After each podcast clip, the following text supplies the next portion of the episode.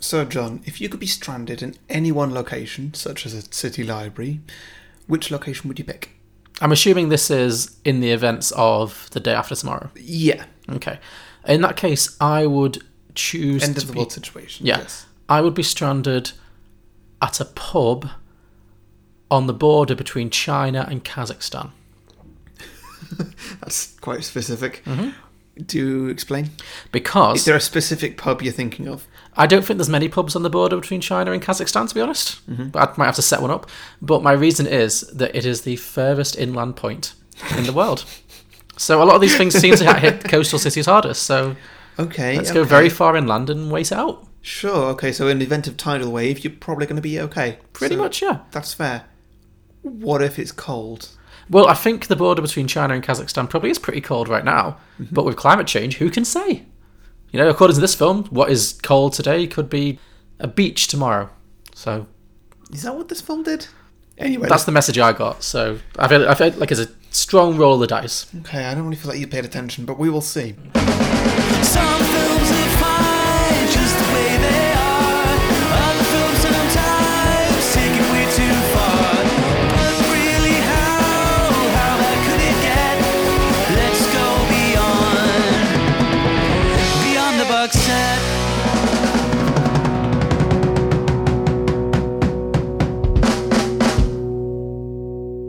Welcome everybody to Beyond the Box Set, the podcast where we pitch prequels, sequels, and spin-offs to films that don't have any. I'm Harry. Joining me as always is John. Hello.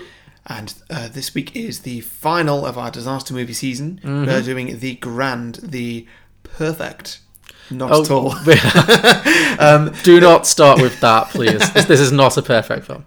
We are doing the day after tomorrow, Mm-hmm. which uh, a film I reckon set a standard for disaster movies at its time. I would, I would agree. I think that's a fair ass- assessment. Yeah, it's certainly one of the classics of its Definitely is, time. yeah. yeah. So, what did you think of this? Have you seen it before? Yes, I have. Did you watch it at the time it came out? I don't think I saw it in the cinema, but I did see it at some point around that time, Mm-hmm. and didn't remember much really. Mm. And now I've watched it a second time, and I don't remember much. There's stuff to this There's stu- film. there is stuff. This, this film is silly.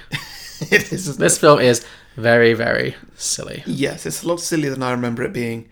Um, not that I remember it being a particularly serious film, Mm. but I really thought it was an action film above a, a disaster movie above others when I watched it. And this film terrified me when I watched it. I watched it in the cinema at the age of like ten or Sure, something. sure, sure. I've never been more scared in the cinema. Really. Yeah, I really wanted to leave. Did, did your parents take you by any chance? Of course, yeah. Of course, yeah, that makes sense. Yeah, I mean, It wasn't even like majorly scary bits. It was just like that bit near the start when the birds all leave New York. Mm-hmm. There was just something about that that just, unsettled you. but yeah, just I, I was terrified. What about the prospect of a world without birds? I don't know what it was. Just the image or something. I'm not sure. Okay, no, good, fair enough. When you're a child, things, images can haunt you. Yeah. Watching the first five minutes of this, I did think to myself, oh god, is this once silly disaster movie in 2004 now in 2019 going to be a going to play out like a haunting cautionary tale? I mean, then- that, that was its aim. Yeah, and then it went on and nope. Yeah. No, no, no, no, no. this film remains silly. And it, the thing is, I'm not big into science, and this may surprise you. I'm not a particularly scientifically minded person. So normally, like, you're the one who picks up on, oh, that would never happen, or that science wouldn't work. Yeah, Yeah, I've you're, got- you're the bad science guy in this podcast. I've got some points to make. Yeah. I'm sure you will, and I look forward to hearing them. But even from my perspective, as somebody who has a very low baseline for what he will accept as scientifically plausible, I was just like, is this film going out of its way to be scientifically inaccurate? Because even I was noticing things like that doesn't make any sense at all. You don't get chased by ice. That's not how the cold works. That's not how weather works. That's not how travel works. That's not how distance between cities works. It's not how anything works. It sure. was it was mind blowing. Okay, we're now going live to our Fox affiliate in Los Angeles. We have live coverage now from our Fox 11 chopper. Are you there, Bart? Uh, yes, I'm here. These tornadoes are forming so fast. What?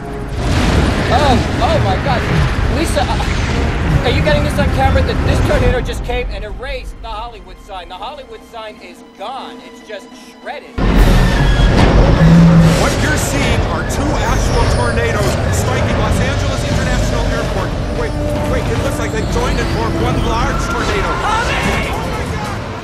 After a certain point, I just started writing down bad lines of dialogue as the film went on Okay. because there were so many. It was Okay. so bad. Well, before we get to our sequels, should we get into a plot summary and of course. talk about all these things? Yeah, by all means. What it's your film? So Is it? take Oh, right, it great. away. Yeah. Okay, so we start off with a few people down in the Arctic. Wait, wait, wait, wait, wait, wait, wait, wait. We we start off with the 20th Century Fox logo, Oh, yes. but it's Like icy. And it's cold. the icy cold. Yeah, they've they've rejigged it, which I don't think I've ever seen outside of a kids movie before. Yeah, maybe. I feel like that's always a sign. It's always a sign that the film does not take itself too Yeah, this seriously. is a film that's not going to win Oscars. Yeah. Like, if, if the 20th Century Fox or the whatever the studio, That's the point. How did it do in the Oscars? oh, it didn't get not surely not. Well, it might, might have had some technical things. I mean, maybe, but I'd be surprised. It had some good visuals for the time. It had some bad visuals too. Mm-hmm. But uh, you know, Look it up. Look it up. Yeah, Oh, I don't think it got any acting nominations. do you not I've got- think My suspicion is that Dennis Quaid just missed the cut for Best Actor. awards? Oh, I got a BAFTA for the best achievement in special visual effects. Mm, fair enough.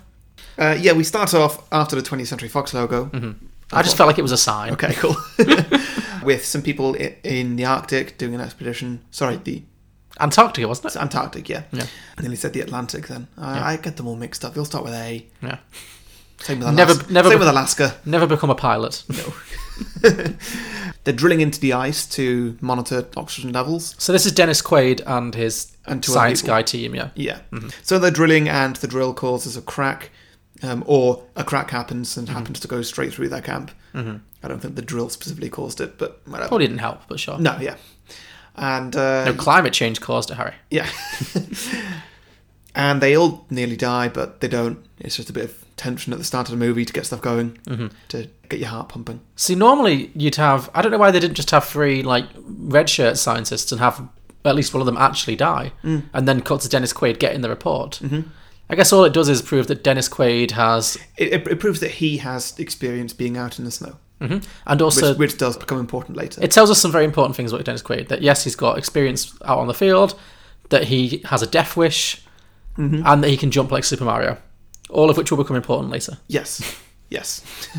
I laughed so hard. That was my first big laugh when he just like boings across the crevice. It's like He really does, doesn't he? Like his feet are still running Yeah. midair. You know that Simpsons, uh, very early Simpsons clip that they always show where Homer tries to skateboard over the valley, and then it's Mm-hmm. like you think he's going to make it, and then he goes whoa, and he falls. And he be- it really looked like that was going to happen, like Yeah. because he's not jumping like a human jumps. No. it's oh, I laughed. Uh, yeah, and so it turns out that a large, very large piece of ice has broken off the Antarctic. Yes. And is now just going to float away into the ocean and, and melt, essentially. Much as we read in the news every day these days, Yeah. very scary. yes. And so he goes to a conference or something in India, I think it is. In New in Delhi, yeah. Yeah. Although it's snowing, which I guess is supposed to be a sign. that yes. Something's yes, afoot. Yeah. Pretty much, yeah. And he's kind of like, global warming! and all the politicians are like, uh, but it's getting cold. And yeah, it's global warming, cold warming. Whoa, you're not Mm-hmm. They've making never heard of this concept Dennis before. Quaid, in you're their not making any sense. Yeah. I mean, that you think that's alarming? Donald Trump's still on their side. Well, true, yeah, but like these politicians have never heard this concept in their lives. It's Yeah. crazy. Like, Yeah, and so no one really listens to him then, including the Vice President of the United States. Mm. not Dick Cheney. Not Dick Cheney, but uh, this guy who is more important to this film than the actual president, Yeah. which is a little odd, but sure, whatever. Well, I think it's deliberate because he, you know, the guy does look exactly like Dick Cheney, who Mm. was the president, the vice president at the time. And the president in this film is just this kind of nothing character who just kind of doesn't make any, any decisions. Mm. So I think it's very deliberately like it making a point about Donald Trump and not Donald Trump about Bush. George Bush and Dick Cheney at the time, basically. Yeah, yeah. oh Uh, wow, what a what a what a strong message. That's a great way to get politicians on his side to be like, "You're stupid."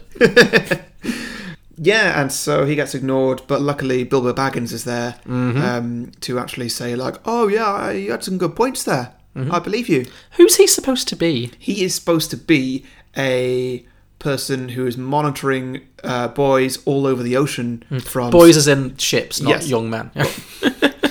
Important to make that clear. That's a very different movie. sure yes all across the north atlantic Mm-hmm. from his office in scotland Yes. um, Mm-hmm. He's just nipped over from a little hut in Glasgow to this massive international UN conference in New Delhi. yes and it's never really explained why he needs to be in scotland given the main places he's monitoring are sort of the east coast of the Mm-hmm. us and canada it's like Eh, They're outsourced, you know. i guess yeah uh, and it's There, it's him and two of the most stereotypical British people you'll ever meet. I, love, I, Oh. love- lo- I love the guy watching football just like, kick it, kick it, kick it. When have you ever heard a British person watching football go, kick it, kick it? Like, Never. It's not a thing. Lots of references to tea. Yeah. Lots of, Tea and biscuits. lots of, oh, lots of use of the word chap. yeah. yeah. Come on, chaps. Mm-hmm. I wish they'd just gone the whole hog and cast Dick Van Dyke, to be honest, instead of Ian Holm. I would have just perfected it. Like, Oh, Yeah. Yeah. and I so- was ge- sorry. I just said before we leave those characters because they're not that important. I was genuinely surprised that none of those three British stereotypes ever died in a fiery car crash while racing some important information to Downing Street. Oh, yes, that would have I been. really thought it was going to go in that direction. Yeah. Probably to the Queen. Yeah, exactly. The Queen must know. Yeah. Yeah. Gentlemen, to England. To mankind. To Manchester United. Okay, and so then I think we maybe get introduced to Jake Gyllenhaal's character, Uh huh. um, who is in high school, I believe. yeah. So this is Jake Gyllenhaal at the point in his he's Dennis Quaid's son, Yes. and this is Jake Gyllenhaal in that point of his career. He's just post Donnie Darko, but he's not quite got to Brokeback Mountain yet. So this is like up and coming. My main competition is Toby Maguire and uh, I don't know who else was a teen at the time. Like Don't know. he was very much in that place in his career. Like he wasn't a superstar yet. He was just doing lots of different things. He'd done some well received films, but not a lot of like big hits. Yeah, this film doesn't really give him anything to do, does it? No.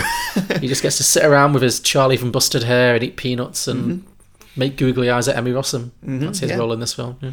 so he he's in high school and he Mm-hmm. goes on what is it like some some kind of interstate competition. The academic decathlon. That's it. Yeah. Because at first I misheard and just thought he was doing a decathlon, and I was like, "It's interesting." You know, this is before Jake Gyllenhaal did like Jarhead and stuff, where he got super buff. I was like, he doesn't really read as a major athlete, and then it's like, oh, it's an academic decathlon. Mm. Yeah. Oh, he's a nerd. He's a nerd. Okay, that makes more sense. Fine. Yeah. Yeah. So hi- him and em- Emmy Rossum, who and a, was, couple, and a couple of his nerdy Yeah. friends. so they've travelled to New York Mm-hmm. from I think Philadelphia. yeah. Well, anyway, so uh, Drake goes to New York, Drake yeah. Mm-hmm. Gyllenhaal goes to New York with his friends. Um, they do their decathlon thing, and then uh, the weather starts getting really bad, and all the planes are cancelled. And then Los Angeles has some extreme cyclones.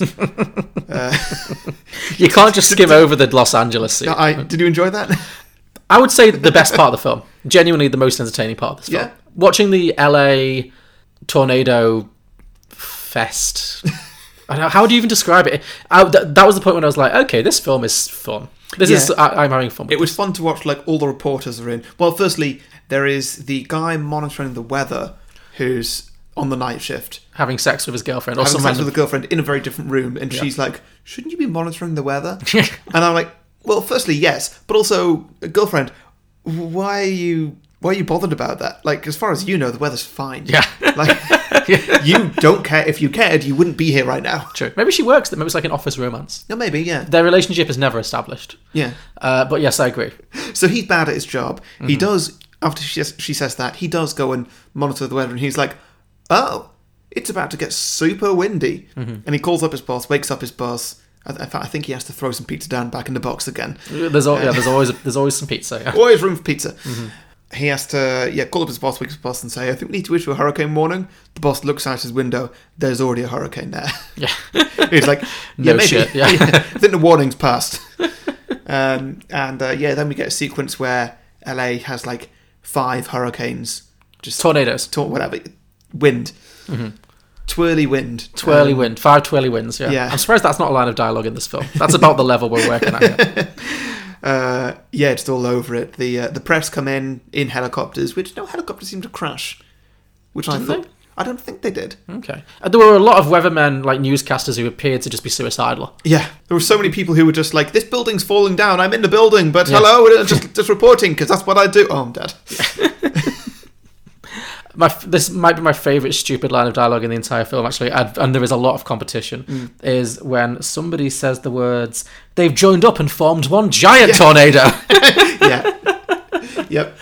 and it was great how the tornadoes seemed to be specifically targeting landmarks. Well, of course. Yeah, but it was like it wasn't like oh the landmarks are like you know like when a tidal wave hits, of course you're gonna get you're gonna get the landmarks are gonna get be part of it. These tornadoes, it was like they were sentient. They were like, Like that one that went over the Hollywood sign. Yeah. couldn't have been more perfect. no, going it was over it. was one hundred percent like I'm gonna get you.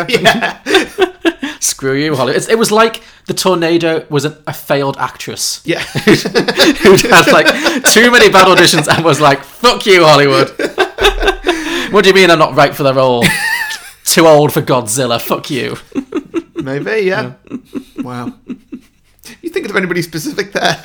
Don't know. I know Meryl Streep got turned down for um, I don't think- Godzilla I don't because she think was. Meryl Streep hates Hollywood though. Oh no, I'm sure she doesn't now. But wouldn't you love it if, there was, if the tornado had the voice of Meryl Streep in this film? Oh yeah, it's just Okay, we're now going live to our Fox affiliate in Los Angeles. We have live coverage now from a Fox 11 chopper. Are you there, Bart? Uh, yes, I'm here. These tornadoes are forming so fast. What?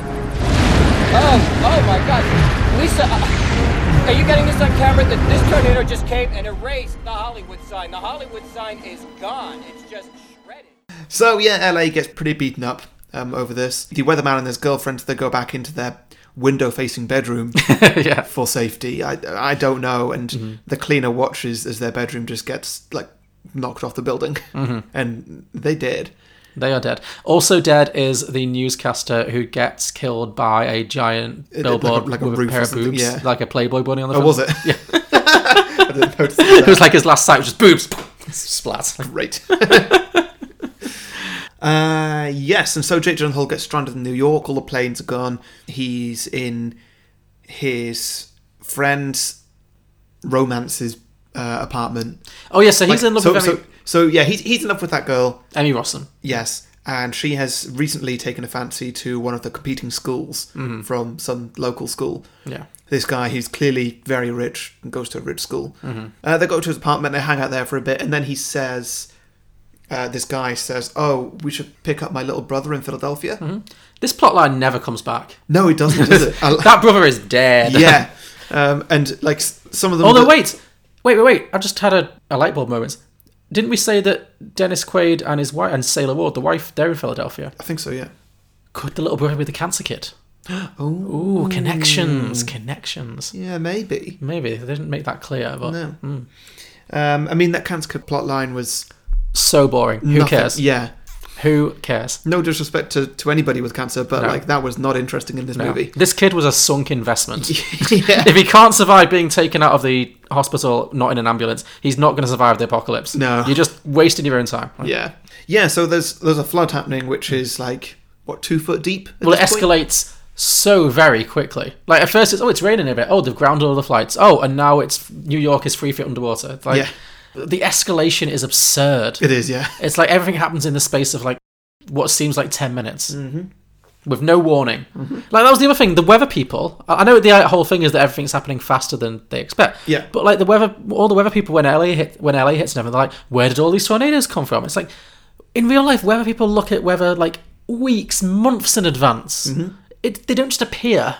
Well, I mean, that was the one thing that they kind of made up about this was that that bit of ice broke off, went into the Gulf Stream, and just knocked out the entire world's weather into a place that was quite unpredictable by any weather models that anybody had. That's why they kept saying, "Dennis Quaid, you've got the only." model that we can actually use for weather Okay. and he's like but i didn't make it for weather predictions i made it for like weather predictions for thousands of years and from now But where did the tidal wave come from? I don't know. that's that's that's something that I have no explanation No. for because it wasn't like a wave that was cresting. Like it didn't look like the, the wave in Deep Impact. No. or anything where we've seen a tidal wave before. It was more like you know the water just rose very Yeah. quickly. Extremely quickly. Yeah. Yeah. So yeah, that was never really explained Mm-hmm. as to what caused that, but. Whatever. the- By that point, it's not important. Sure. No. Like the first half of this film is all about science and explanation. The second half of this film is all about shit. Yeah. That's all that Harry, matters. Harry, Harry. No part of this film is about science. Let's, Well, let's they- not oversell it. No, they try. They- Bless them, okay, they try. they- they- it's yeah. there- There's some. oh, sets that of- boy just went down by 13 degrees in temperature. Ooh. Oh, okay, sure, yeah. You know, when that's the most exciting thing in a scene. Okay, fine. Yeah. So, yeah, they're down on on street level trying to get a taxi, which is, I don't know why they're struggling fool's so errand, much yeah. because nobody's moving Mm-hmm. anywhere. And they happen to be outside the public library Yes. for whatever reason. Well, they run past the French speaking lady in the taxi who's stuck trapped in the car. Yeah. And that useless police officer who was like, I don't know what you're saying. I don't speak French. It's like, what do you fucking think she's saying? She's trapped in a car and the water's rising. Get her out. Like- Yeah. Did you also clock the terribly, weirdly dubbed random extras getting onto the bus? Yeah, I did notice the bit when he was like, "Oh my god, I love buses. This is so much fun." Yes. the bomb. What, what do you think happened there? Why is that scene in the movie? I don't know. Um, That character never comes back. no. It actively is terrible. Like they clearly they couldn't get the sound. There Mhm. was a re- there must be a reason that's been dubbed like that Mm. or ADR, whatever you call it. But I don't understand why they left it in. It's such an obvious cut. Mm. It makes no sense. It's so bad. Excuse me, you're bad. Goddamn $1,500 waterproof raincoats! Please shut up. Ah, there must be rats everywhere! That's because it's New York. Hey, hey. Open up, big papa. It's out of service! It's out of service! No, no. I'll give you hundred dollars to put it in service. Oh, you don't have to do that. No, no, really, two hundred dollars. I won't have it. I won't have it. I won't have it. Oh God, I love buses. This is just so much fun. This is the- The bomb.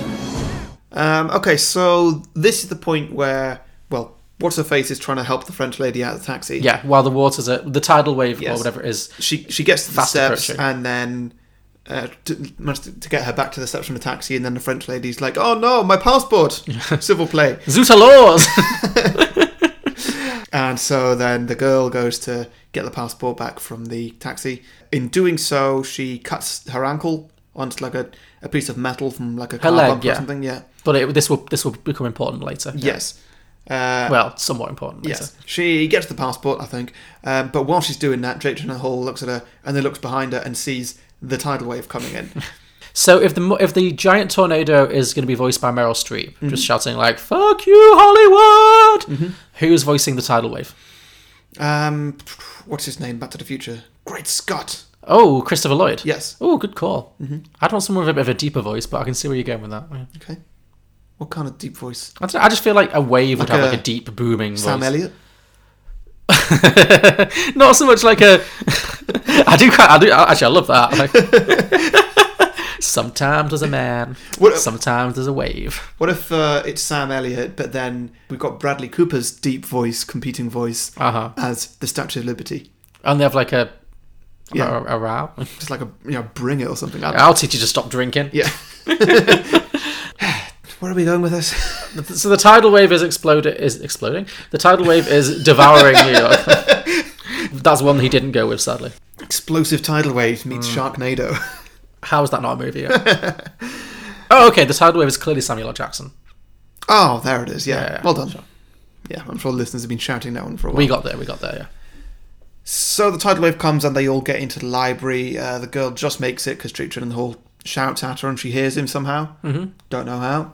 Yeah. Then they're all stranded in the library with loads of people. Mm-hmm. Uh, cut to a few days later, the water is frozen over. Is that a few days later or a few hours later? I really can't tell. Yeah, it wasn't very clear. Mm-hmm. One thing I noticed about this film is that nobody's facial hair grew. like they That were, would, that would have been a good help, wouldn't it? they did it- like Jake Gyllenhaal is trapped in that library for at least a week, surely, in the Mm. context of the whole film. And he is when Dennis Quaid finally spoiler alert rescues him at the end. Mm. He is baby faced. He is like Maybe he had a razor with him. sure. Maybe he brought a razor to the decathlon, brought it It's the upstairs most to, to- important to the thing. Mm-hmm. apartment, and then they were all leaving to go to Philadelphia, so he probably had his things with him. okay. Fair. He took an overnight bag for the end of the world. Sure. Yeah. Yeah. okay. Well, you would, wouldn't you? I guess. Okay. Sure. You know, you when you're stuck in your Kazakhstan pub, Oh yeah. I, I, you're gonna have Mm. grooming is some going to Yeezys be with you. grooming is going to be the least of my worries. Would you pack sun cream? Do you think? Because that could be your undoing. You might assume that it's going to be cold, but then the weather changes and the sun comes out. oh yeah. No. Factor sixties. you get you get you get a balmy 15 degrees centigrade, and you just melt. Sure. Okay. No. Yeah. No. No. Yes. That would be a priority. Definitely. Hmm. Okay, so they're all stranded in the library. The ice freezes over. Uh, the police officer who's been stranded with them says, "Hey, everybody, we should all get out because you know there's other people leaving uh, New York, and we should get out before the storm gets any worse." Mm-hmm. Meanwhile, Jake Gyllenhaal has called his dad previously, which we saw in a scene. Yeah. and I It- skipped over. He went down to steerage. Yes, He had his Leonardo DiCaprio he, he moment. really did. um, he calls his dad, and uh, his dad says, "Yeah, you need to stay where you are. Stay inside, light a fire, keep warm because the storm is only going to get worse. It's just going to get colder." Yeah. At this point, everybody leaves the library apart from a few that Jake and Hill manages to convinced that his dad is correct and that they should stay in, stay warm, Mhm. um, which then becomes our main characters of the film. Yes. So we have a homeless guy and his dog. Mhm. We have a man who's obsessed with the oldest book in the world, even Mhm. though he's not religious and it is a Bible. Yeah. And uh, Would we- you say he's a character, or like a main character? he he's a person with He's a, a thing? He's a person, sure. yeah. Um, and then there's the world's most annoying librarian. Oh, I liked her. Even the bit when she was like, "Do you know how I know that? Because I read it in a book." Yes, I thought she was. Is Doing that a- not annoying? I thought she was delivering a very positive message about literacy and the power of Ugh. reading. Yeah. Everybody else there was like, "Oh my god, we can't wait for the internet to come back, and then we're going to burn this whole library." Well, they burn the library starting with the books, Yes, which seems like in a very inefficient way of going about it. There, there are so there's much furniture and there's stuff. Mm. so much wooden furniture in this old library. The books should be the last thing you burn because they're they're not very efficient. They're not Mm-hmm. fuel efficient in the slightest. I guess it depends on the books as well. Like when they find all the ones on tax law, like Yeah. yeah, fair enough. I doubt they're special editions. No, no, no. I'm not, even taking a, uh, not into account the fact that books are important, Mm-hmm. it's just like, it, why would you burn the books first? Burn every table and every chair. They will last much longer. Uh, yeah, yes, Also, then you can read something. yeah, tax law. Tax law, yeah. Yeah, What are you doing? What do you think we were gonna burn? You can't burn books. No, absolutely not. You wanna freeze to death? I'll go get some more. Friedrich Nietzsche. We cannot burn Friedrich Nietzsche. He was the most important thinker of the 19th century. Please, Nietzsche was a chauvinist pig who was in love with his sister. He was not a chauvinist pig. But he was in love with his sister. Excuse me, you guys? Yeah, there's a whole section on tax law down here that we can burn. Well, anyway, so they're all cooped up in the library now, and the girl gets her leg gets infected. Well, uh, yeah, Emmy Rossum starts dressing like Meryl Streep in The French Lieutenant's Woman with this like head scarfy kind of thing, very Mhm. dramatic. And then, yes, she gets blood poisoning from her infection. Yes, and so Jake Gyllenhaal and a couple of guys, they need to go out, uh, brave the cold, and they, they board a ship that just kind of floated by. and oh, yeah, there's a, stops. a Russian tanker kind of just floats past, Yeah. floats through the main streets. Mhm. It's huge. Yes, What was it doing? floating. No, I mean, what was it? Do- Where was it? What what led it to this point? Tidal wave? Okay, but there's no nobody on it. No. There's not even like any corpses on it. Where No. did all the Russians go? There's no explanation, and also, why would there be a Russian boat in the Atlantic yeah, Ocean? uh, this is what I mean. I have no idea. Yeah. Um, a lot of questions. How did they Many. get down a very straight street without like getting caught up in buildings? Mm-hmm. So then they they get onto the boat and they find the supplies they need. They also find the kitchen and start getting some food. Meanwhile, they get caught by a pack of wolves. That escape Yes, from the that, we, zoo. we saw these wars previously because when the weather events first start to happen, Mm. you see all the animals start to panic. It's Yeah. like the animals know they've got this sixth sense. They know, they know that shit's going down. Yes. And then the wolves escape from the zoo. Yes. Do they? Again, it's before like the tidal wave comes. So do, the, do the wolves Yeah, Mm. I was wondering pick this. the locks? Well, yeah, I think they sort of bit through the cage or something like that. Okay. This But- isn't my sequel, but I kind of wanted to see a version of this film from the perspective of the wolves. Yes, me too. Because I wondered, like, how did they survive the tidal wave? Were they already multiple stories up? Yes, exactly. Like that's a film I want to watch. Like wolves running up buildings and Mm, yeah, yeah. I don't know. And at some point they go rabid or they become like flesh hungry, m- very angry at humans. Maybe Well, they're hungry. maybe they're just mad at humans for like causing all of this. Like this is all your fault. Like, Yes. Because they really want to eat Jake Gyllenhaal and his friends. Sure. So, main question is now who voices the wolves? Who voices the wolves? I'm thinking you got Tiffany Haddish, Octavia Spencer, Okay. and whoever else was in Hidden Figures. Taraji P Henson. That's what I was thinking of, yes. Okay. You know Tiffany Haddish wasn't in Hidden Figures, but I was thinking Taraji P. Henson, I'm sorry. yeah, I know you. Oh, okay. So Janelle Monae. I guess, yeah. Sure. Okay. Yeah. So just a, a a roving gang of pissed off black wolves, yeah. female black wolves. Yeah. Sure. Okay. Sounds fun. I'm on board with that. Yeah. Yeah.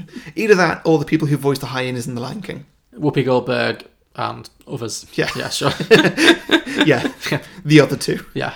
Yeah, so then they uh, attack Jake Hall and his party and actually bite one of them on the leg, but that's not so much of an issue now because they've got medicine. Yeah. So- So they get a load of penicillin. I and guess stuff, that's fine. don't they? Yeah, they do manage to escape the wolves and get back to the library. But this is the point where they look up and see that they are now in the eye of the storm. They can see the Empire State Building.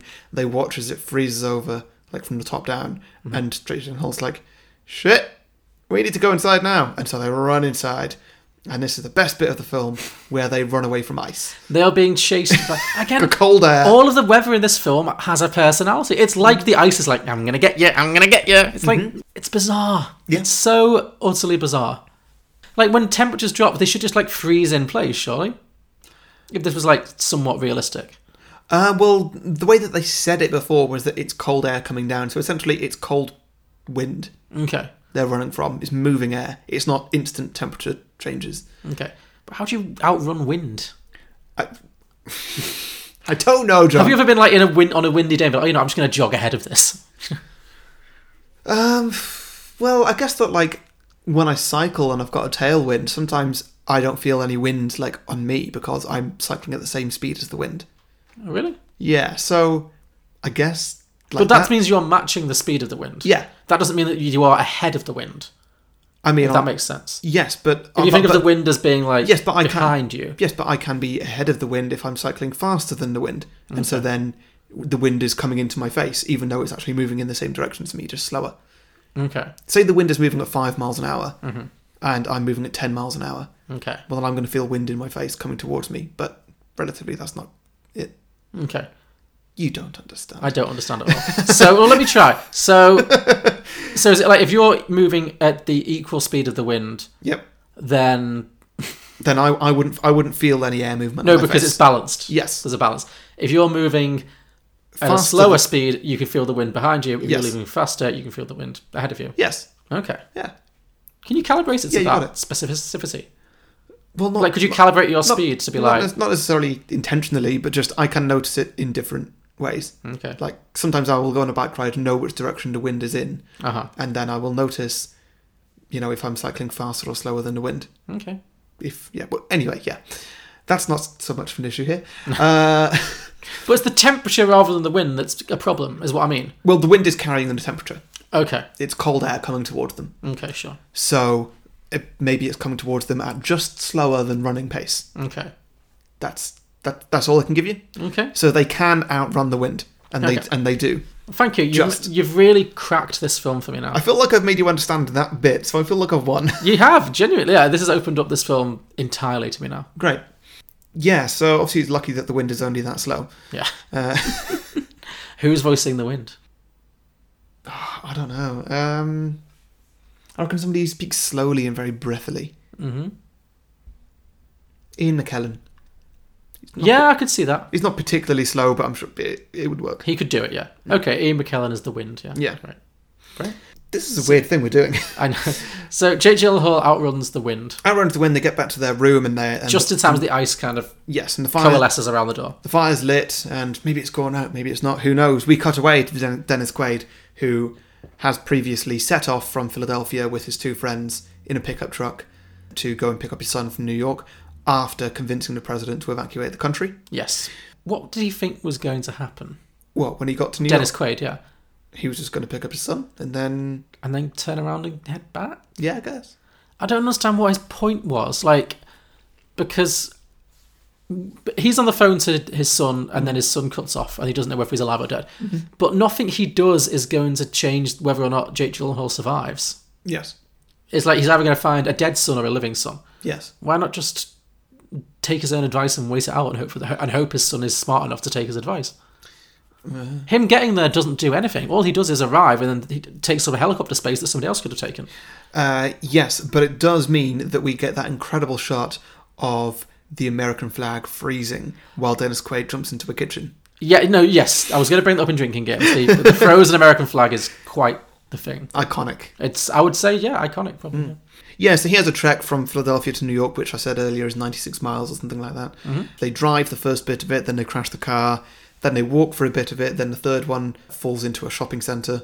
And this is again, this is another point where I was confused about like the time frames because how long would it take to walk, f primarily walk from Philadelphia to New York? I don't know, but it's 96 miles, and they did drive a portion of it, an unknown portion of it. Mhm. but not at top speeds.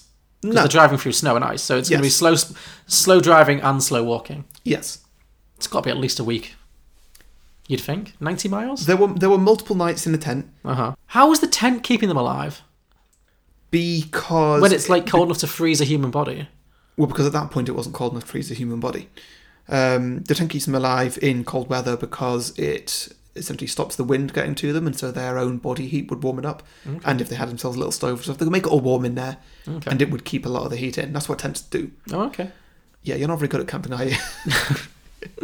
Listeners, last time me and John went camping anywhere was uh, my brother's stag do, and there was a point where we all got in our tents on the first night, and John said out loud, "We're all in separate tents, by the way." John said out loud, "Harry, do you want to come in?"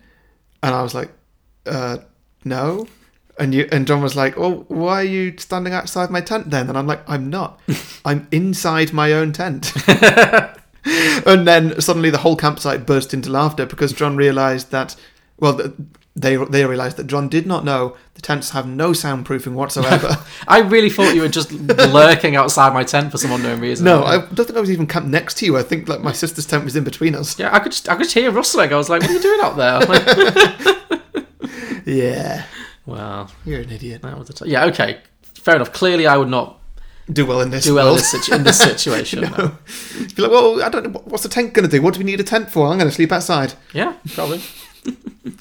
Yeah, so they do make it all the way to New York. And they find the public library, which is where they they knew that he was initially, 'Cause of the And- phone call, yeah. Yes, and they go in, see it's mostly deserted, but eventually get drawn to the right door, Mhm. and they, they go in and they're, they're there. Everybody's reunited and happy families and stuff. Mm-hmm. Completely unbearded. And uh, yeah, that's pretty much it. Then we cut around to a few scenes of like there's an American refugee camp in Mexico. Oh, that's it. So the entire southern, everywhere below the line of Philad- of uh, New York City in America has evacuated to Mexico. Yeah. which I don't doubt for a second. Well, I mean, they talked about the politics of it. Oh, oh, no, like, no, no, like, no, like, but- like, like Mexico closed their borders initially. Yeah. Then people just forced their way through, waded across a river, which did not look that substantial of a border. No. Hey, well, that's why Donald Trump's trying to build that wall but anyway, so everybody gets into Mexico, and because they cancel all Latin American debt. Yes, which at this point feels moot. Like the world is fucked. Yeah, yeah. But yeah, so that's what happens there, and uh, all the Americans are saved, I guess, by Mexico, which is a message that you just would not get these days. No. Well, this film is super rude to Mexico because there's the bit where the vi- so the president dies and the vice president becomes the president, and he's broadcasting from the Mexican embassy, Mhm. from the the U.S. embassy in Mexico. And then you see the exterior shots, and it's not in like Mexico City, which is like a thriving meto- metropolis, like a Mm. big, big city. It's like a shanty town. like this film's idea of Mexico is that it's like a shanty town The vice president, or now president, makes a statement or something, just like on I'm. the Weather Channel. well, it's on every channel. I No, it guess. says in the on the Weather Channel. He's broadcasting from the Weather Channel. It made me laugh. broadcasting from the Weather Channel. Let me see this. Oh, I see it. well, what do you know? I mean, I guess it makes sense. That's the channel everyone's going to be watching in this situation. Yeah, good point. Good point. Yeah. Yeah. So where are we now? That's pretty. Well, it's, That's the end that's of the film. That's the end. So J- J- it's all right. Millions and millions have died, but once again, as is the classic disaster movie, you know, trope, it doesn't matter because our thinly drawn heroes have survived. yes, they do. For days now, we have despaired about the fate of the people who are trapped in the North. Today, there is cause for hope.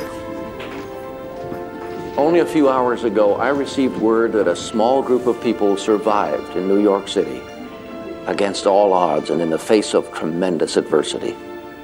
I've ordered an immediate search and rescue mission to bring them home and to look for more survivors. What a what a stupid film. I would say. I mean, what did you think of it on the whole? Well, I really enjoyed it. I thought the first half was good old stupid fun. Mhm. Then the second half I found to be mostly boring. It was, wasn't it? Yeah, it really slows down once the tidal wave kind of dies down a little bit. Yeah. And then it's just like whether or not Jake Gyllenhaal and Emmy Rossum will survive, and I didn't care. Yeah, yeah. Nobody gave. I think this is the thing. It's like these films aren't actors' films, so it's really hard to care about any of the characters because I felt like everyone was doing like the bare minimum of Mhm. acting in this film. Mm. Nobody felt there was nobody in this film who was like, "I'm gonna seize the moment. I'm Yeah. gonna have. I'm gonna have. This is a stupid film. I'm gonna just be campy and chew the scenery."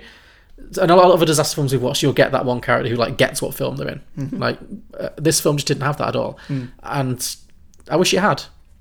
Do you think? Here's a question for you. Mhm. Do you think this film would have been improved had the Dennis Quaid character Been Harrison Ford. I was just gonna say. Yeah.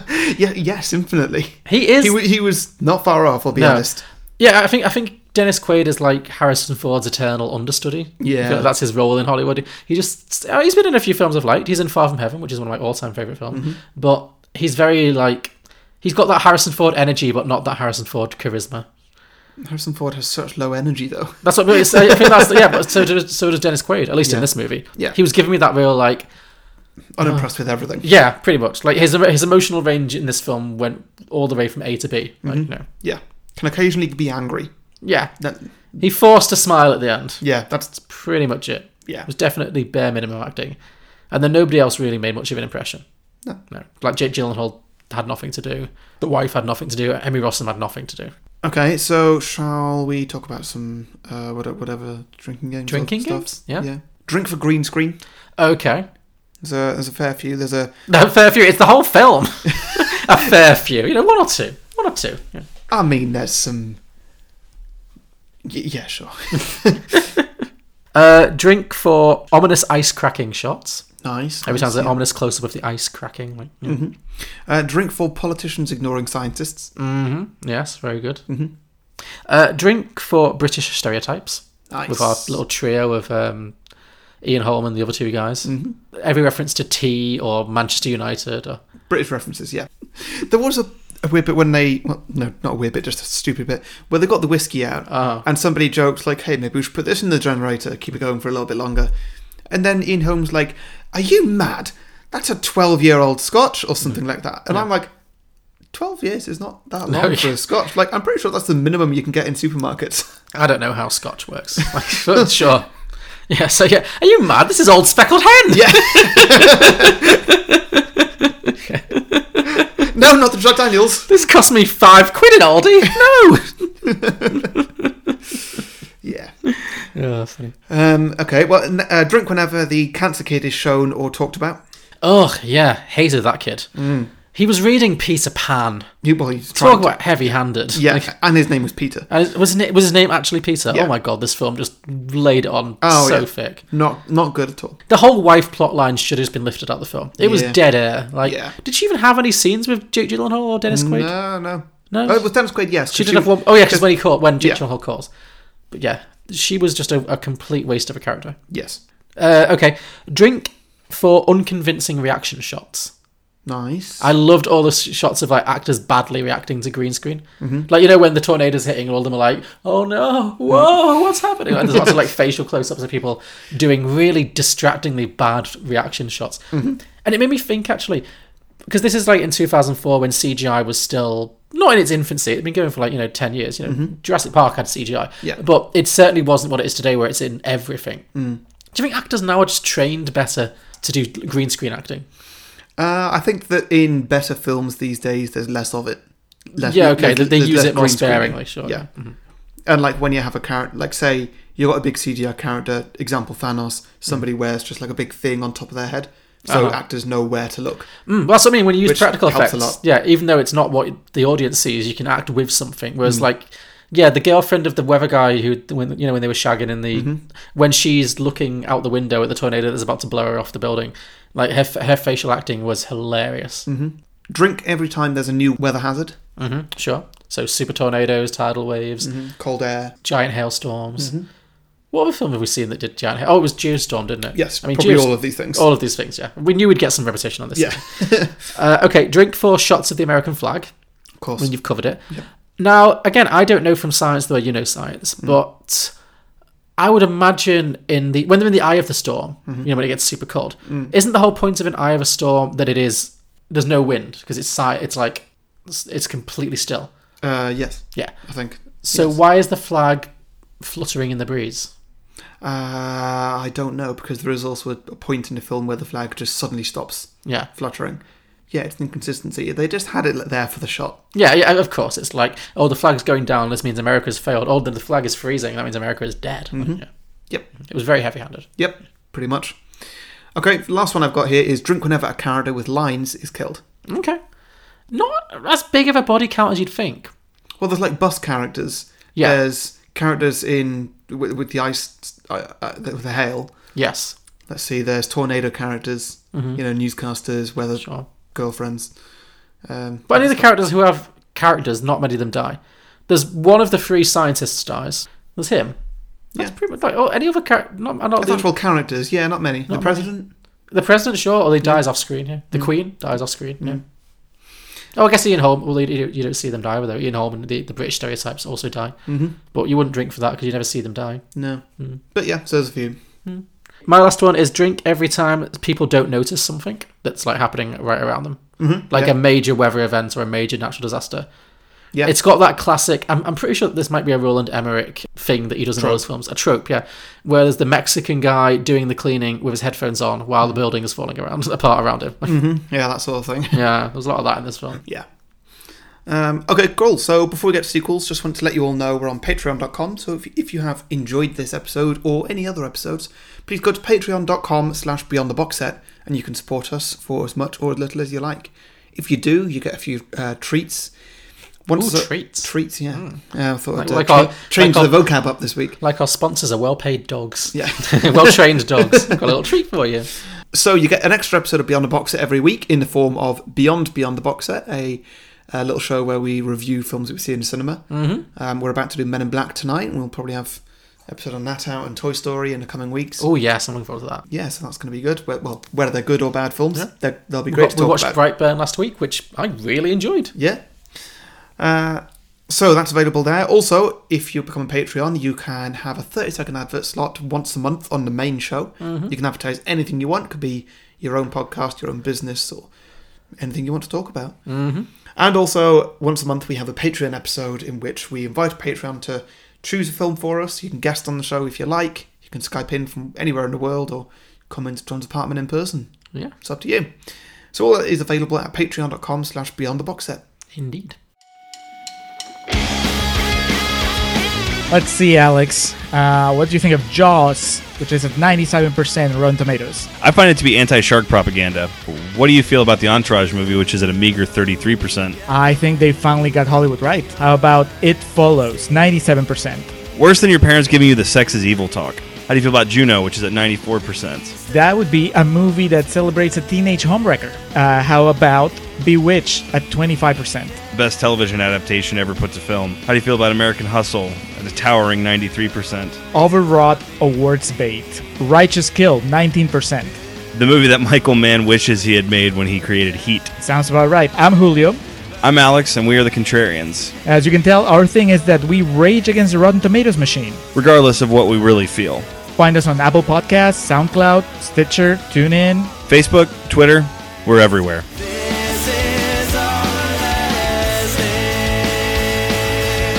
Now, sequels. What have you got for me, John? Okay. Wow, you are really like. we'll catch the film, don't worry. Uh, okay. So, my sequel to this film, Mhm. it opens with a recap of the events of the original film. Mm-hmm. Mhm. So we'll see New York buried under hundreds of feet of snow and ice, and millions of American refugees trudging into Mexico. Mm-hmm. Mhm. Then we freeze frame and we zoom out Mm-hmm. Mhm. to see Jake Gyllenhaal as a now adult Sam Hall, which is his character's name. Sure. I looked it up. It was not Mer- It was Jake and Sam Hall. It was like the most quick, easy names you can think of. So pans out to see modern day, you know, 38, 39 year old Jake Gyllenhaal, however old he is these days. Sure, yeah. Now an adult, delivering a presentation to a group of politicians. Mhm. So I've got some dialogue. Do you want to be Jake Gyllenhaal or generic politician? Generic politician, please. you sure? Yes. I feel like you're a better voice actor than me. Are you sure you don't want to be Jake? I, I, I have no voices. I have, I have one voice, maybe. It's just dramatic. We'll go for that then. Okay, sure. Okay, so you're Jake. Well, there it is, ladies and gentlemen. That's our worst case scenario simulation for an ecological emergency. I don't know. Your video seems a little far fetched. We may have taken some small liberties, but believe me, sir, if we continue to ignore the effects of climate change, one day this is going to look like a documentary. The politicians murmur noncommittally among themselves and thank Sam for his time. He walks out of the room with his colleague, looking frustrated. And this is me being as his colleague. Do you think they'll listen? They never do. I don't know what more I can do to convince them. Maybe we need to just ease up on the horror stories. People don't like being lectured to. But how else will they ever learn? We're already running out of time. Sometimes I think maybe mankind deserves to be wiped out. Wow, I can see where you're going here. I just hope they at least grant our request for more funding, or we're really screwed. so that's our setup. Great. So the backstory for this is that Dennis Quaid's character really did predict a global climate disaster back in 2004, Mhm. Mm-hmm. but politicians didn't listen. And he died without ever seeing global governments take action to reverse the damage or even adequately prepare for the future. Mm-hmm. Mhm. His son, Sam, the Jake Gyllenhaal character, has grown up to follow in his father's footsteps and continue his mission to research and raise awareness. Mm. But though 20 years have passed, virtually no progress has been made. Okay. So there was no actual day after tomorrow. Yeah. All that's the simulation that he's put together with his Yeah, team. yeah, yeah. I got that. All right. Um, so I'm creating a sen- I'm, cre- I'm creating a you know Mhm. a backstory here. Some weeks after this meeting, Sam and his research team finally hear back from the U.S. government. Sadly, due to unavoidable budget cuts, not only has their request for more money been turned down, but all future funding for their organisation has been pulled. Oh shit! Back to you, Jake. I can't believe this. How can it be so short-sighted? Twenty years of work for nothing. Uh, you might not want to turn on the news right now. So Sam switches on the TV to see a breaking news story that the president has just announced America's largest airport building program in history, promising a rich new dawn for US tourism and business. Mm-hmm. No, that's not, that's not right. That was that was not it at all. No. Excellent. so, cut to five years later. Sam's research company has long since gone out of business. Mhm. Global warming is worse than ever, and he has become a total recluse. Great. We pick up with a new character, Dr. Jake Lawson, top US scientist and engineer. Played by Gerard Butler. Okay. You might have spotted where this is going now. Mhm. He's doing some lab work while drinking a beer Mhm. when his wife walks in telling him that he has a call from the White House. Mm. Also, that she's leaving him. But Okay. that's separate. The next day, he walks into a meeting where he locks eyes with his brother, who's working as an intern at the US at the White House, Mhm. and a group of high-ranking US officials, including Secretary of State Leonard Deckham, played by Ed Harris. Deckham reveals that he has some highly classified information to deliver. After decades of climate change, global weather patterns have started to exhibit rapidly escalating abnormalities. A tidal wave has hit the coast of China, half of Europe is experiencing devastating flooding, and a series of massive tornadoes are expected to hit the USA in a matter of days. Mhm. Since Sam Hall went AWOL all those years ago, Lawson is now the most experienced climatologist in the country, and the US government needs him to investigate the situation and develop a solution quickly. Mhm. Much like in the first movie, things escalate very quickly indeed. Lawson barely has time to begin his research before a tidal wave engulfs New York, deadly hail starts striking in Japan, and the tornadoes rip through LA, taking out the Hollywood sign and many other massive landmarks. Great.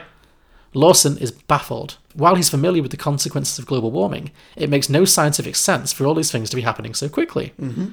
Also, the events all seem targeted at major US landmarks and cities, Mhm. almost as if these events were being controlled by some kind of sentient being. Mhm. He decides that to continue his research, he needs to find out whatever happened to Sam Hall. Sure, that makes sense. So he starts investigating Sam's research before he disappeared, learning about how the government pulled the plug on all of his research projects and attempted to hide the truth about the true impact of global warming. Mhm. Eventually, he discovers Professor Hall's simulation video, which nobody has watched since that failed presentation five years ago. Mm. The one at the beginning of the movie. Yep. Watching it, he's shocked to discover that the events depicted in the simulation mirror exactly what's now happening in the world, right down to the locations. Mhm. Surely that can't be a coincidence. So now he, alongside some generic colleagues, has to race against time to find out where Sam is hiding out and confront him. So uh, we're going to employ some kind of run-of-the-mill bad science in this, like to figure out how he cracks this code. Maybe he triangulates all of the different natural disasters that are happening across the US Yeah. to pinpoint exactly where they're being controlled from. And somehow he manages to find Sam Hall's hideout. Okay, yeah. So he locates and infiltrates Sam's lair, where it transpires that his obsession with climate change, coupled with his failure to complete his father's life mission and the betrayal of the corrupt US government, has driven him completely insane. Rather than fighting to prevent climate change, he has in fact decided to accelerate the process and wipe mankind off the planet as punishment for their greed and ignorance. Mm, sure. So he's basically Vera Farmiga in the Godzilla movie, I was thinking. Yep. Yeah. He's developed special weather control technology and deployed it to cause natural disasters across the planet. His ultimate goal is to trigger a chain event of self perpetuating disasters that humanity will never be able to stop. He's dubbed it a geostorm. Okay, yeah. So oh, Jake Lawson, Gerard Mm, Butler, mhm. is going to confront Jake Gyllenhaal, Sam Hall, Mhm. and they're going to fight it out. This obviously all of this exposition is going to be explained by Gyllenhaal in a big old villain speech. That's how we're going to hear all of this. Sure. So they're going to have a fight. Obviously, Gerard Butler's going to beat Jake Gyllenhaal in a fight. That just goes without saying. Mhm. That'd be very one-sided. Yeah, okay. I'd like to see it though.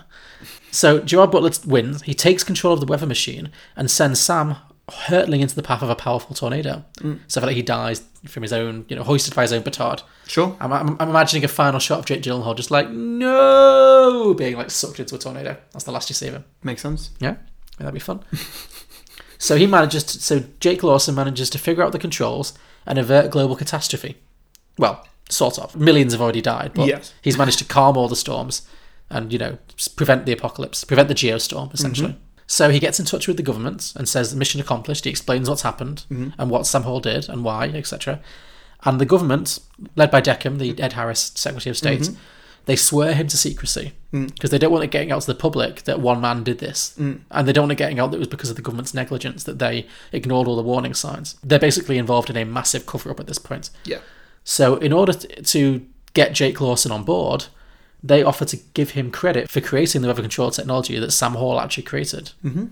and pay him millions upon millions of dollars to develop it into a global satellite system that will protect the environment rather than destroying it. Mhm. And so that's what he does. And so Jake Lawson reluctantly agrees and he says, This better work out or something, you know, something ominous. Mhm. And then the credits roll. And that is uh, The Day After Tomorrow 2, the year before Geostorm. Yeah, okay, that yeah, that works. Mhm. Well, I was thinking, like, obviously, the, the events of this film are very similar to the events of Geostorm. Mhm. And also, if you remember when we did Geostorm, I had a lot of questions about how Gerard Butler developed that technology. Mhm. He didn't seem like the kind of guy who would. Mhm. So I thought I'd, like, bring our season full circle and kind of use the the last film we talked about to kind of create a prequel to the first film we talked about. Oh, great. So what you're saying is listeners should go back and listen to the episode again. Absolutely. And just It'll go make- through the whole disaster season again. Absolutely. It'll make much more sense on the second listen. So, yeah, okay. It all comes together. Mm-hmm. Very interesting. Okay, well, I've not done that. Okay. Well, good. Otherwise, that'd be awkward. Yes. So mine is called The Decade After Tomorrow. Okay. Cool. And it's approximately one decade later. well, you'd think, wouldn't you? Uh, okay, so we pick up with the main star of the film, who is going to be played by Kit Harrington. Oh, okay. So we're not revisiting Dennis Quaid and Jake Gyllenhaal. Okay. No. Oh, is this Kit Harrington because we know he can handle cold weather? Pretty much, yeah. he, he, he could deal with a winter. Yeah. He looks, he looks good in a fluffy jacket. He does. A fluffy jacket. What? a fluffy jacket. So is that what you think he was wearing? A fluffy jacket. Like, I don't know. oh, it's a bit nippy, isn't it? Oh. Whatever. Sure. So Kit Harrington is an American refugee who lives in Mexico. Oh, I wonder if he could do a good American accent. I reckon. I'm sure at some point he will have to try. Yeah. Um, he is a college professor. Is that believable? No, no, it's not. Uh, Okay, cool. Well, he is. Okay. how, how old is isn't Kit Harrington still only like thirty? Like, I mean, it could happen. You could be a professor at thirty. I get. I have a close friend who's a professor at thir- who was a professor at thirty. So I guess true. Is he more or less believable than Nicolas Cage as a professor? well, I mean, clearly more. Like just well, there we go. By virtue of not being Nicolas Cage. Okay, fine. He's a college professor. Okay. Um, who is going to lead an expedition with uh, a couple of students to to New York to study the effects of long term extreme weather. on So is the New area. sto- is New York still frozen? Yes. Okay. So- Everything, everything's still frozen, kind of how it was at the end of the film. So sorry, wh- where is Kit Harrington based? Mexico. Mexico. Oh, I see. In the Mexican, Mhm. which has now become like an American refugee camp. Pretty much, yeah. It's Okay. partially owned by America now. I think I think they just bought North Mexico. Okay, I bet that caused no issues whatsoever. Um, so yeah, he's going to take, take a couple of students with him. Mhm. Um, one of them is going to be played by whoever played Samuel Tarly in Game of Thrones. Oh, that guy's sure, yeah. Yeah, and then the other one's going to be played by Sophie Turner. Oh, this is a full Game of Thrones reunion. Oh, yeah. Okay, sure, yeah. Just gonna- So the guy who played Sam is Kit Harrington's student? Yes. I mean, I'm pretty sure they're the same age. I mean, that doesn't matter. You can go to university at any age. Oh, sure, okay. Fine. Was so was Kit Harrington a child genius or was Sam Watali just an, a mature student? Mature student. I, I don't know. It's not important. All right, fine. I just, just want to make clear. Uh, the actor is John Bradley. Okay, cool. And he is 30 years old. Great. That is fascinating inf- information. Okay. Carry on. Okay, so yeah, he's going to take uh, John Bradley and Sophie Turner with him, Mhm. who are not going to get character names in this. Okay. Uh, Kit Harrington is 32. Okay, so, good. two year difference. Yeah. Okay. You know that like university professors aren't like, you know, a generation or two above their students necessarily. No, no, they sh- they, they are mostly Because a like film. you can go to university at any age. No, that's fine. Okay, fine. Carry on. Carry on. Okay, so this is going to be the first non-military expedition back into America. The military has kind of started taking back a few of the su- southern states. Oh, okay. They're, where they're, have the they're doing a resources. reclamation program now. That the worst yeah, of the they're, try- they're effects have trying to gone. get in it. Okay. So Um, is the is it just like is the weather quite stable now? It's quite stable, yes, but it's very cold. Okay, sure. Right. Yeah, and so the majority of Americans they do live in Mexico as refugees. However, some are working their way north to Texas and Florida and some of the Sure, southern just states. They're working their way up, yeah. working their way back up, so they have space because you know they're struggling to all fit in Mexico. Mm-hmm. The American military they're pushing their ways north slowly, and uh, the most northern part that they've got is referred to as the Wall. Okay, I can see where this is going. I mean, that's pretty much all I'm going with with Game of Thrones things. Okay, but okay. Uh, yeah, like there is a definite border where the military finishes, and then suddenly you're just in wildland. Okay. like there could be anything. Is there. this building towards all the people who got frozen in the original movie are now ice zombies? No, that could be a thing, but no. Okay, fine. There could be a thing in a different story, but Yeah. no, this is this is very much a, a sequel to Day After Tomorrow, just Okay. casted by Game of Thrones actors. Sure. Okay. So, on their adventures north of the Wall, uh, they bump into a group of people who claim to have been living there since the original movie. Mhm. These people call themselves the Wildlings. I thought you said you were done with Game of Thrones references. Yeah, I forgot. Um, so Kit Harrington befriends a wildling named uh, Egret. Are you just retelling like the story? This is not sequel writing, Harry. This is just referencing a thing that exists. Hey, I t- you know what I'm like? I'd like to- to cast an existing cast of people. All right, sure, okay. So let me guess, that's played by what's her face, Rose Redhead lady, Rose something. Leslie, Rose Yeah. Leslie. Yeah. Um, and they have sex in a cave. yeah, Uh, yeah. Is that important? well, I'd say it's in a cave, a a cave which is in the mouth of a glacier. Okay, I was gonna. Make it- Isn't it going make to be it- very cold? Make it a bit more thematic. Yeah, maybe. Okay, sure. They, I don't know. may- Maybe maybe that works for them. I don't know. sure. right. Uh, meanwhile, um, Sophie Turner befriends one of the wildling men named Tormund. That'd be the ginger guy. Okay. So I'm just trying to build a group of a cast that we can sort of be friends with. Well, does it have to be Sophie Turner? Why can't it be Brienne of Tarth Lady? Totally could be. Yeah. Yeah. Gwendolyn Christie. Maybe she can be his research assistant rather than his student. Ah, there we go. There you go. Yeah, that's more believable. Yeah. Okay, yeah. Great, so that's happening. Is, Mean- this, gonna- is this just building to you, what you want the Game of Thrones finale to Could be? you just let me read? Fine, fine. Rather than saying, Harry, are you just doing Game of Thrones? Well, I mean, so far prove me wrong. Well, okay, fine. Uh, meanwhile, Samwell Tally learned some news. Okay. Oh, is this a good way to kill the White Walkers? No, okay, so um, he meets the village elder. Okay. Um, and this is What go- village? Oh, they, they've met a group of people. Okay. fine. Whatever, they met, they found a settlement. Oh, the Wildling village. The wi- Yeah. Okay, the Wildling village. So they, they he meets the elder of the village, Okay. who is going to be a man, a crazy man, played by Woody Harrelson, and a very large white wig and beard. Love it, love it. Okay. So I'm going a little bit off Game of Thrones brand now. Are you happy? Thank you. Um, but yeah. So it turns out that uh, he is very crazy, and initially he claims to have seen the apocalypse coming beforehand and prepared for it, okay. which is why they've been able to survive for so long. Now he's claiming the apocalypse is nearly over. Everything's going to go back to the way it was. Summer is coming. Ooh. Hmm. That's a much less, like, intimidating phrase. Yeah, doesn't it? That's like a, uh, a Butlins advert, like, yeah. Mm-hmm. some holidays are coming, holidays are coming. So Samwell inquires further, and Crazy Woody shows Sam his scientific data, which you know proves that yeah, okay, he's kind of right. The ice has, has in fact been melting, and and uh, a nearby glacier has started to recede a little bit and melt. At this moment, we cut back to sex in the glacier, and uh, we get I love that sitcom. it's my favourite 90s HBO drama.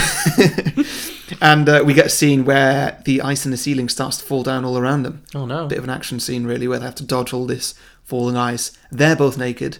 Is, and- is Kit Harrington running around with like an erection trying to avoid uh, glaciers falling? Maybe, but I would, but I would say that due to very, cl- very, very clever camera angles, Mm-hmm. you never see any nudity because there's always a falling bit of ice in the way. Okay, cool.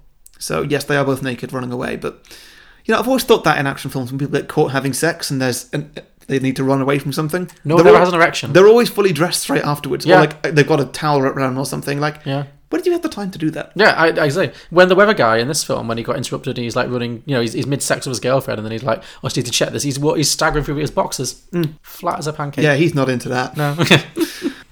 So after they've all regrouped, all of them they head off to they head off on their trek to New York. Mm-hmm. Um, they get there a few days later. a few days later, from Me- Mexico to New York. I would say they've got snowmobiles with them. okay, So they've got vehicles. Okay, They're not fine. just hiking. I was gonna say, Jesus, even driving that's like a solid two weeks, isn't it? I do not know. I don't know either. I'm not looking it up. Anyway, they, they get there sometime later. Okay, fine. When they get there, they see that not much has really changed since the last film. Mhm.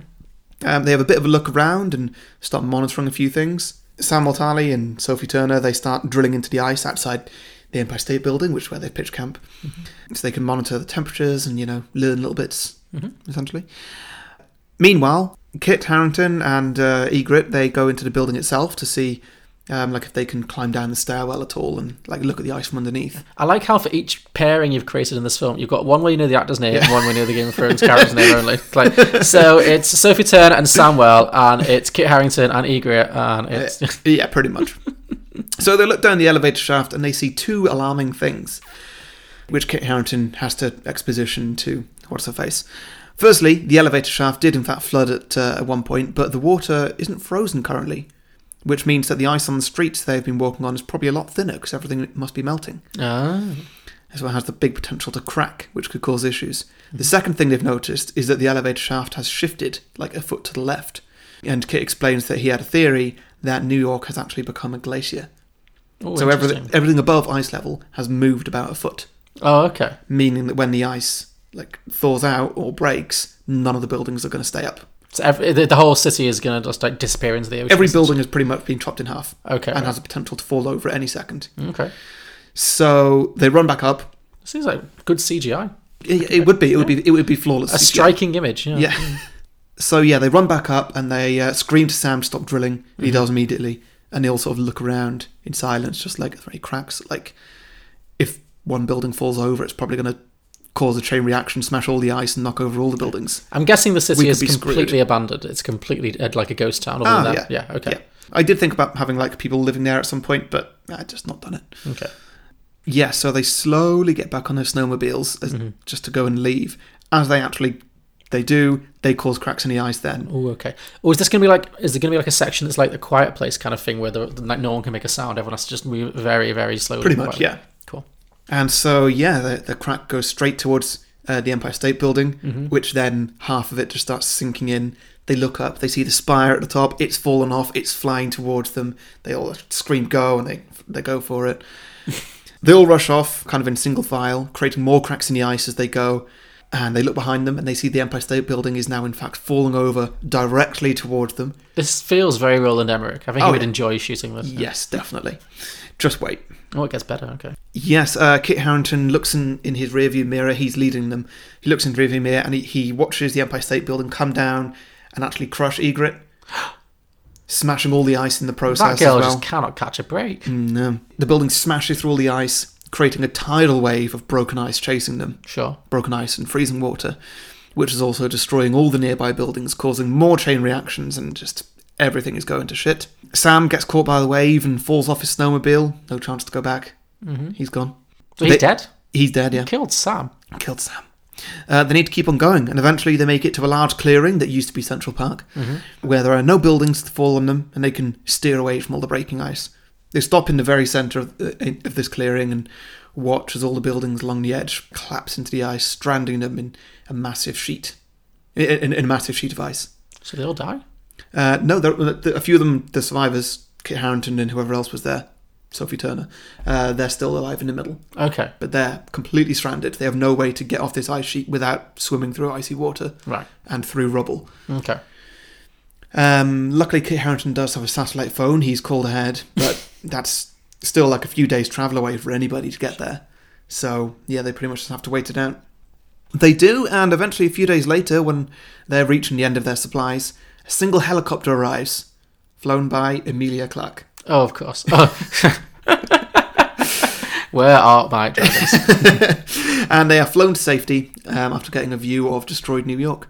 And then we get a time lapse of the world sort of heating up and the ice melting and turning everything turning green again. And yeah, Okay. that's pretty much it. That is the decade after tomorrow. Okay. Feels mostly just like a Game of Thrones reunion. I mean, maybe it was Hmm. on my mind. Sure, sure, yeah. When I start thinking about Game of Thrones, I find it difficult It's to hard to stop get off, because I'm yeah. normally just like, how is it so bad? I Yeah. just don't get it. but yeah, I mean, is Amelia Clark going to turn out to be evil at the last minute? Maybe, maybe she just drops them off in Philadelphia or something. Maybe like that's the that. post credit scene. Maybe the end of your film is that she picks them up in her helicopter, which is Mhm. obviously going to be called Dracaris or something. Yeah, yeah. Uh, Drogo, I think. Drogo, Drogon, sure. Yeah. Drogon, yeah. Drogon. And then post credit, we see that sh- we get some kind of sequence where it turns out she's some kind of eco terrorist. Mhm. You know, like Charles Dance in Godzilla. I've got, if you've got Game of Thrones in your mind, I've got Godzilla in my mind for some reason. Um, Yes, you seem to, don't you? Yeah. Uh, and yeah, w- w- she can give like an evil glare to the camera or something, and it turns out maybe the sequel is that she's gonna drop them off somewhere far less appealing, like Alaska. Yeah, yeah. Um, and yeah, crown so- herself the Queen of the North. I like it. Yeah. Yeah. So that is uh, the decade after tomorrow. I like it. I think that's uh, well cast and has potential. Yeah, thank you. Cool. Drink, um, no. Listener submission. Listener submission. Okay, so the first one I've got here uh, from Sam Weagle is The Day After the Friday After Next. Okay. I think there's going to be a lot of these. Yeah, Uh, I've got a few of various these different puns as well, yeah. David Poole says, two days before the day after tomorrow, Mhm. which is apparently stolen from South Park. Uh, Ross Moynihan says, a guy two days away from his wage, the payday after tomorrow. That's good. I like that. That would be a bitch if the end of the world came like a day before payday. Oh god, yeah. um, Leon Fitzgerald says, "Waiting on the remake of this. The day after, the day before, the day after tomorrow. The day after, the day before. The day so that'll be after. today, right? Yes. So the day after tomorrow, the day before the No, it's just the, no. It's the same. It's the same. the same day. Yeah. The day, the, the day after, the day before, the day after tomorrow. Yep, that's the same day. Okay, sure. Weird. Okay. Uh, Ross Burton says a prequel tomorrow.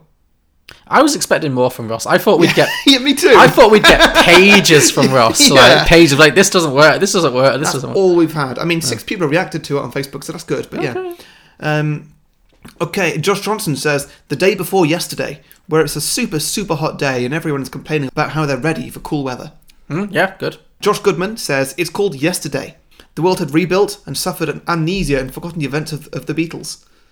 Oh God. Thanks for reminding me that film's coming up soon.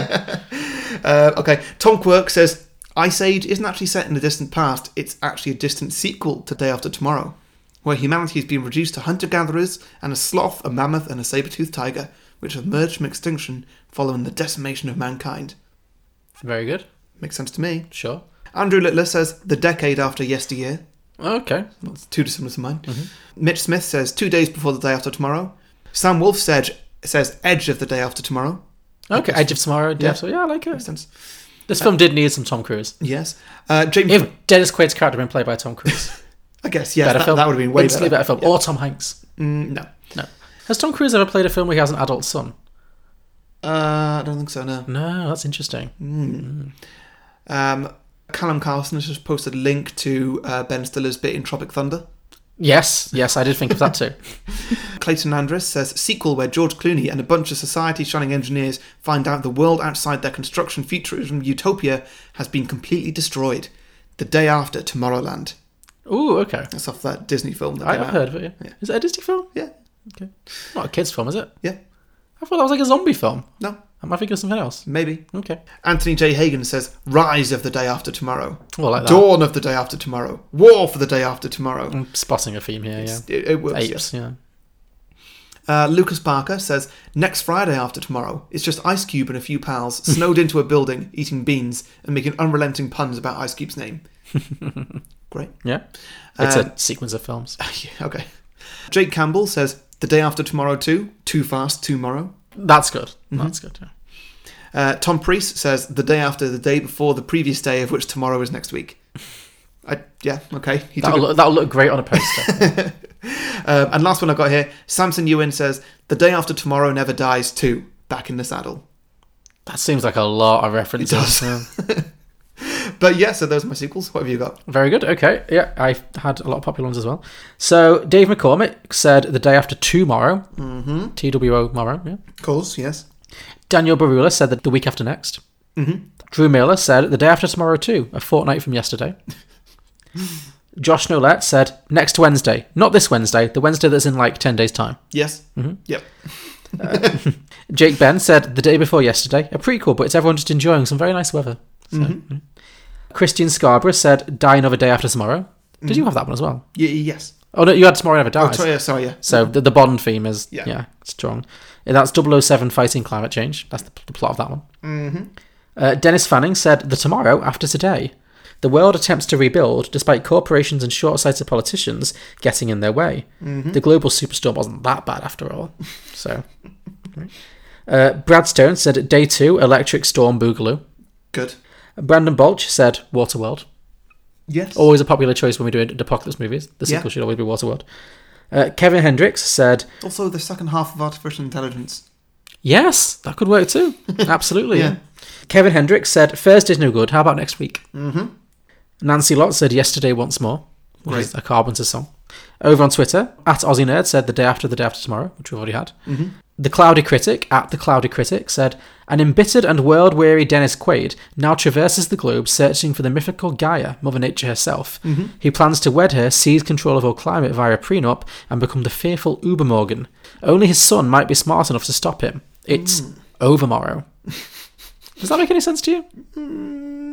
I feel that's a reference I'm not guessing. What's the Yeah. Uber? What's the Uber Morgan? I do not know. Well, I will ask. Okay, cool. Uh, at depressed movie, at depressed movie, Mhm. said the ice starts to melt, and Dennis Quaid and Jake Gyllenhaal have to reach a boat in three days or die in a huge flood in the area that they've made home. Oh, shit. On the way, they meet Queen Latifah, Sean William Scott, and Josh Peck, who join them on a perilous journey. Oh wait, that's Ice Age two. Live action Ice, Ice Age remake, I like it. Mm-hmm. Uh, at Quiz and Hers Mhm. said the Friday after tomorrow. It's the events of the first movie, but from the perspective of the Chris Tucker and Ice Cube characters from Friday. Again, I feel like you, you had one of these. So it's a climate change stoner comedy, I guess. We didn't put too much work into this. uh, at the one Hansen said, "The Groundhog Day after tomorrow never dies." Mhm. Jake Gyllenhaal is announced as the new James Bond, and this angers Bill Murray to the point that he develops his own weather controlling device in the hopes of attaining world domination. Wait, sorry. Jake Gyllenhaal is turn is, is made James Bond. Yeah. fine by that. Bill Why- Murray is pissed that he missed the cut. Yeah. Interesting if, choice. If it was like Toby Maguire's piss, Sure. fair. Maybe maybe Bill Murray's just a super Bond fan, and Jake Gyllenhaal's not what he ever saw as Bond. Like, Okay, yeah. yeah, keep him British. I don't know. I don't, I, I, It's I will- got weirdly specific. Yeah, I will ask at the one Hansen for further Mm. details on that. At Betamax Pod said the week before last Tuesday, Dennis Quaid discovers he left the oven on. Jake Gyllenhaal is, respons- is responsible for paying the bills, and hilarity ensues as they frantically source funds to cover the direct debit. Or sure, yeah. At Blokebusters said a week from next Wednesday. It turns out the entire previous film was actually a tabloid RPG game. The three-hour sequel is the GM and the players attempting to agree on the next time they'll play. Nice. So I think that's his idea of. Uh, I think this might be Blockbuster's own resentment sink, seeping through about whoever they're playing RPGs with not being able to find time in the calendar. Seems like that where that's come from. Mhm. Uh, at the at the cinema guys said in the day before yesterday, but after today, Jake Gyllenhaal finds himself in the Midwest during a drought. In a race against time to save his crops, he finds out there is a stockpile of water saved from the last disaster. Ooh. Of course there is, it's all ice. Yeah. At Mike, Mike, and Oscar, at MM and Oscar, said Dennis Quaid's son becomes an astronaut and crashes back to Earth in the frozen wasteland that is America.